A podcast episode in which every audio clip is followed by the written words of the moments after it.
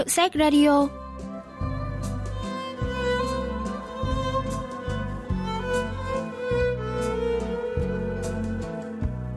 Thanh Tâm xin chào quý vị và các bạn. Mời quý vị và các bạn lắng nghe Hiệu sách Radio, chương trình giới thiệu những tác phẩm văn học đặc sắc và tiêu biểu nhất ở Hàn Quốc qua góc nhìn của các nhà phê bình văn học.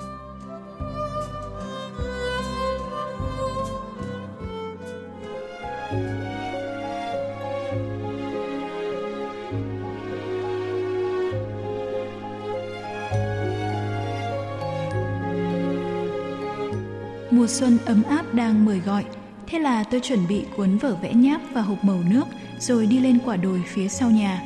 Chắc chắn là tôi vẽ không giỏi, cũng không có đam mê gì lắm với mỹ thuật, chỉ là tôi ngại đi tay không. Quả đúng là tay họa sĩ không chuyên tôi đây chẳng vội vàng lôi giấy bút ra vẽ mà thích ngồi yên một chỗ ngắm trời đất hơn. Nhưng vừa đưa mắt nhìn xuống sườn núi đối diện, tôi không khỏi ngạc nhiên, không thể tin nổi vào mắt mình khi thấy một cây mơ nở hoa rực rỡ. Phải một tháng nữa hoa mơ mới nở cơ mà. Tại sao lại có một cây mơ hoa hồng phấn nở rạng rỡ như cây đèn thắp sáng cả một ngọn đồi như vậy nhỉ? Đúng là lạ quá đi thôi.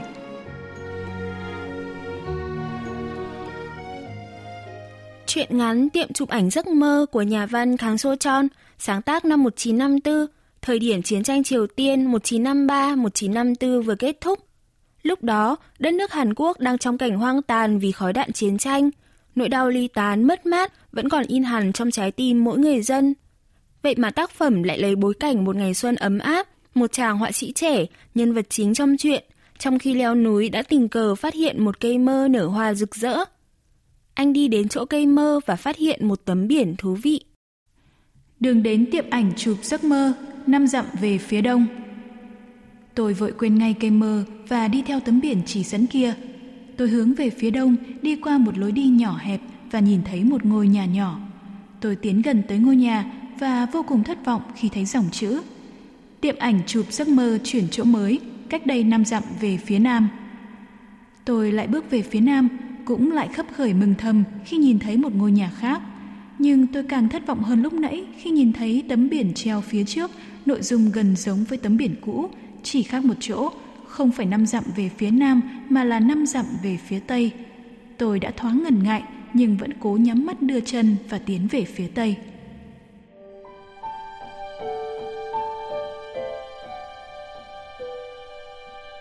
Cuối cùng thì tôi cũng tìm thấy tiệm ảnh chụp giấc mơ. Đó là một ngôi nhà xây kiểu phương Tây rất hoành tráng và quy mô, hoàn toàn không phù hợp với cảnh núi rừng xung quanh.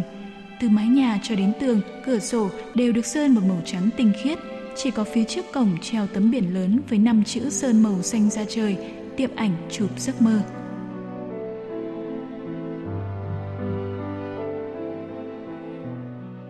Nhân vật chính gõ cửa tiệm ảnh. Ai đấy ạ? À? Xin mời vào. Chủ tiệm ảnh là một người đàn ông trung tuổi lịch sự nhã nhặn, mặc áo khoác màu xanh da trời, đây có đúng là tiệm chụp ảnh giấc mơ không ạ? Vâng, đúng rồi ạ. Nhưng sẽ chụp thế nào ạ? Chủ tiệm ảnh đưa cho nhân vật chính một cuốn sách mỏng dính, rồi bảo anh đi vào gian phòng số 7 để đọc cuốn sách này. Tiệm ảnh chia làm nhiều gian phòng có đánh số, hệt như số phòng trọ. Tôi đi qua gian phòng số 1, số 3, số 5 và tiếp theo là số 7. Căn phòng số 7 cũng được sơn trắng từ trần nhà đến bốn gian tường xung quanh. Lạ hơn nữa là tuy không có cửa sổ, cũng không thấy đèn, nhưng trong phòng rất sáng sủa. Nhân vật chính bắt đầu mở sách ra đọc. Gửi những vị khách muốn chụp lại giấc mơ. Chúng ta vừa trải qua một cuộc nội chiến đau thương. Dù đã mất mát nhiều thứ, nhưng trong ký ức hiện tại của chúng ta chỉ còn khuôn mặt của những người mình muốn gặp nhất.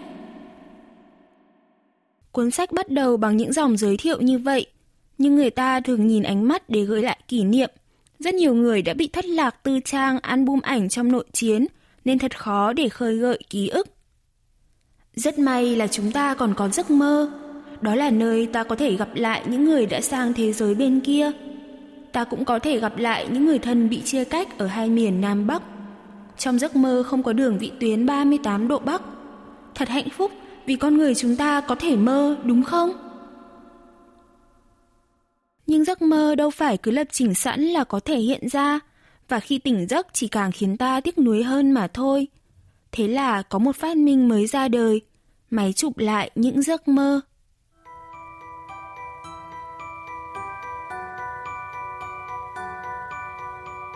Đầu tiên, trong phòng quý khách ngồi sẽ có một tia sáng dọi ra. Tia sáng ấy nối với nơi để máy ảnh. Quý khách chỉ cần mơ là giấc mơ sẽ hiện lên trước tấm lens của máy ảnh và máy sẽ tự động chụp lại những hình ảnh trong giấc mơ như là chụp ảnh bình thường vậy. Sau đó, phim sẽ được đem đi rửa và quý khách có thể yêu cầu in phóng to hay thu nhỏ tùy theo ý muốn. Nhưng vấn đề ở đây là cần phải nằm mơ trong một thời gian ngắn. Giả sử có mơ được thì liệu đó có đúng là giấc mơ ta muốn giữ lại trong ảnh không? Thực ra tôi đã chăn trở rất nhiều, đã mất nhiều đêm không ngủ và vô số lần thất bại để tìm lời giải cho câu trả lời trên. Cuối cùng thì tôi cũng tìm ra được cách mơ theo đúng ý mình. Nào, bây giờ quý khách hãy gặp lại người mình nhung nhớ trong mơ. Chúng tôi sẽ giúp quý khách chụp lại những khoảnh khắc ấy. Cách để mơ là trong một góc phòng có đặt một tờ giấy và một cây bút máy – quý khách hãy dùng cây bút máy mực xanh ấy để viết về người mình muốn gặp và một đoạn kỷ niệm liên quan tới người ấy trong quá khứ. Sau khi viết xong, quý khách hãy đặt mẩu giấy đó trên ngực rồi chìm vào giấc ngủ. Sáng hôm sau, quý khách có thể nhận được tấm ảnh ghi lại đúng những hình ảnh mình mơ đêm hôm trước.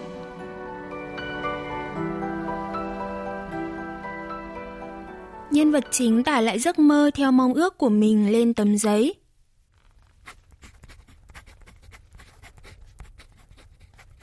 Đó là quê nhà tôi, với ngọn đồi phủ hoa mơ rực rỡ, ánh nắng xuân ấm áp chảy khắp muôn nơi. Sunny đang ngồi trên bãi cỏ cùng tôi. Em mặc áo khoác màu vàng, chân váy màu xanh da trời. Em ngắt một bông hoa bạch đầu ông, rồi hát một bài hát mùa xuân. Có thật là đêm nay tôi sẽ được gặp em không? Nhân vật chính đặt tờ giấy lên ngực rồi nằm xuống sàn nhà theo lời hướng dẫn trong cuốn sách. Thật lạ là căn phòng chuyển tối hệt như giữa đêm. Anh vẫn chưa buồn ngủ, nhưng những kỷ niệm với Suni thì ngày càng hiện về rõ mồn một.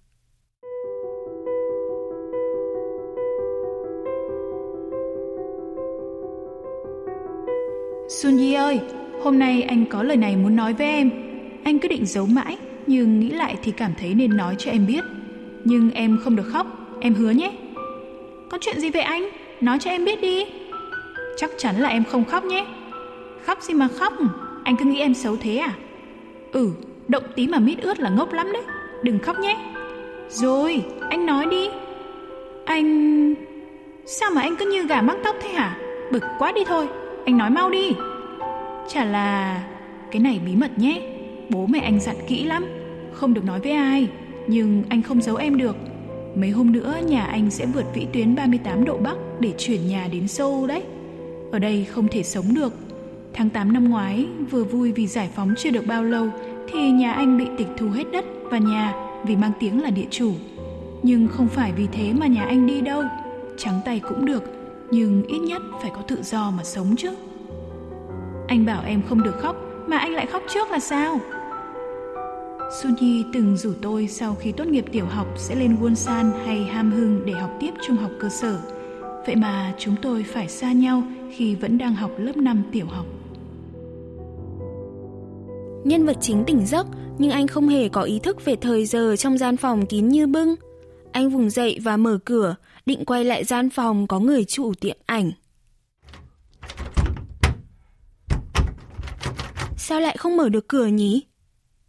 Hình như ai đó đã khóa ngoài, có một tờ giấy bay phấp phới rồi rơi xuống. Vẫn còn sớm nên quý khách vui lòng đợi hai tiếng nữa. Tôi sẽ mang ảnh đến cho quý khách. Nhân vật chính lại nằm xuống và nghĩ lại giấc mơ đi hái hoa trên ngọn núi quê hương cùng Suni.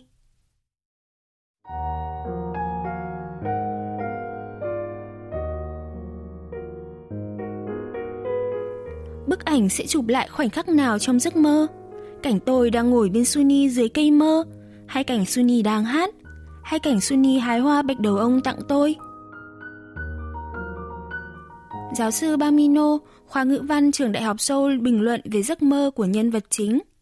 이 소설은 사실은 가슴 아픈 이야기예요. 이 소설 속의 화자 Thực ra, đây là một câu chuyện đau lòng. Nhân vật chính sinh ra ở miền Bắc, nhưng sau khi bán đảo Hàn Quốc thoát khỏi ách thống trị của thực dân Nhật được khoảng một năm, anh và gia đình phải di cư xuống miền Nam vì không thể chịu được thể chế của chính quyền miền Bắc. Đó là cuộc di cư một đi không trở lại. Quê hương và cô bạn thuở thiếu thời Sunni giờ chỉ là những ký ức thương nhớ. Những khung cảnh nhân vật chính nhớ lại trong lúc chờ lấy ảnh đều thể hiện nỗi niềm nhớ quê hương dài dứt ấy. 꿈에 어떤 장면이 나에게 나올 것인가, 찍혀 나올 것인가 하는 것을 기다리게 되는 것이죠.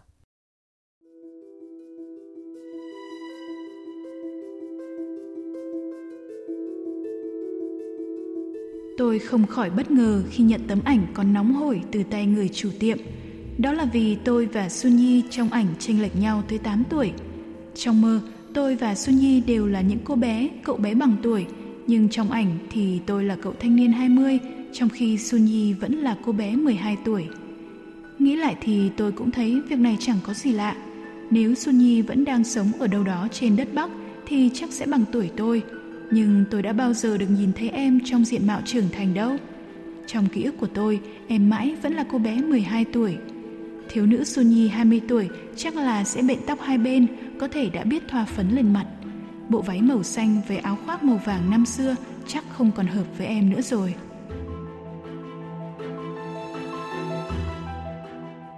Nhà phê bình văn học Tròn Soyoung bình luận về tâm trạng của nhân vật chính khi nhận được tấm ảnh chụp cùng cô bạn gái thuở thiếu thời Suni.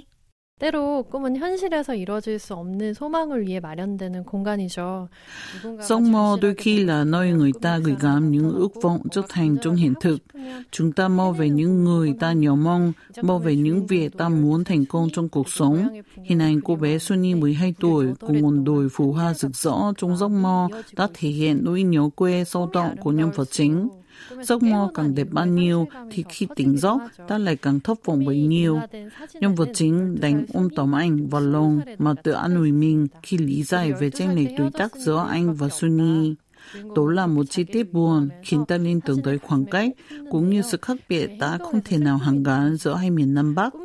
Những con người tha hương như anh ngày ngày vẫn sống trong những giấc mơ chập chờn ẩn hiện vùng quê hương nhưng cũng sẽ chẳng thể nào hình dung ra mảnh đất sinh thành của mình sẽ biến đổi với diện mạo ra sao. Dù sao thì tấm ảnh chụp với người bạn ấu thơ trên mảnh đất quê nhà đã trở thành kỷ vật vô cùng quý giá của nhân vật chính. Cảm ơn, rất cảm ơn anh.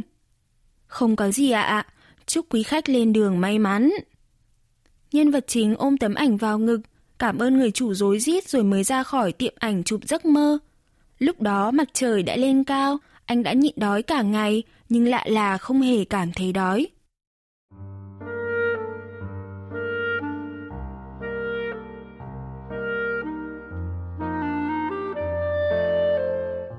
Tôi quay về quả đồi cũ ngồi nghỉ, vừa dở tấm ảnh ra xem thì lại một lần nữa thất kinh. Tấm ảnh tôi nhận được từ tiệm ảnh chụp giấc mơ không còn nữa. Thay vào đó là một tấm thiệp in hình hoa bồ công anh vàng kẹp vào giữa cuốn truyện cổ tích mà tôi thích nhất.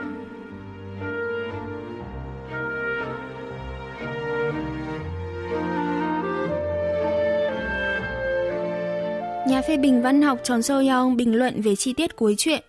어쩌면 주인공은 처음부터 긴 꿈 안에 있었을지도 모르겠어요. Phải chăng ngay từ giây phút bắt đầu câu chuyện, nhân vật chính của chúng ta đã chìm trong một giấc mơ dài. Hành trình tìm đến, tìm ảnh chụp giấc mơ cũng là hành trình gặp lại người bạn gái thủa thời thiêu. Khi anh tỉnh dậy thì thấy một tấm thị hình hoa bù công anh màu vàng kẹp trong cuốn truyện cổ tích.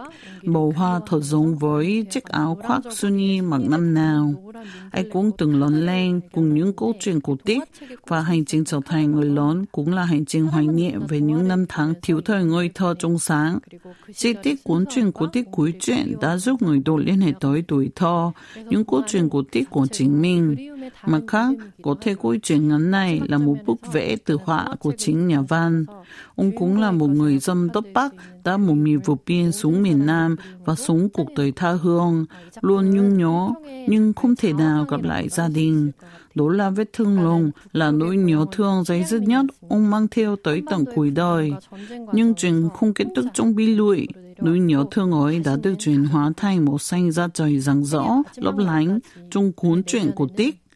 Ông muốn vẽ nên giấc mơ dịu dàng thanh mát nhất cho tất cả những ai tha hương và chia xa gia đình trong bể khổ chiến tranh. 뿐만 아니라 전쟁으로 소중한 사람들이 잃어버린 모두의 꿈을 위해서요.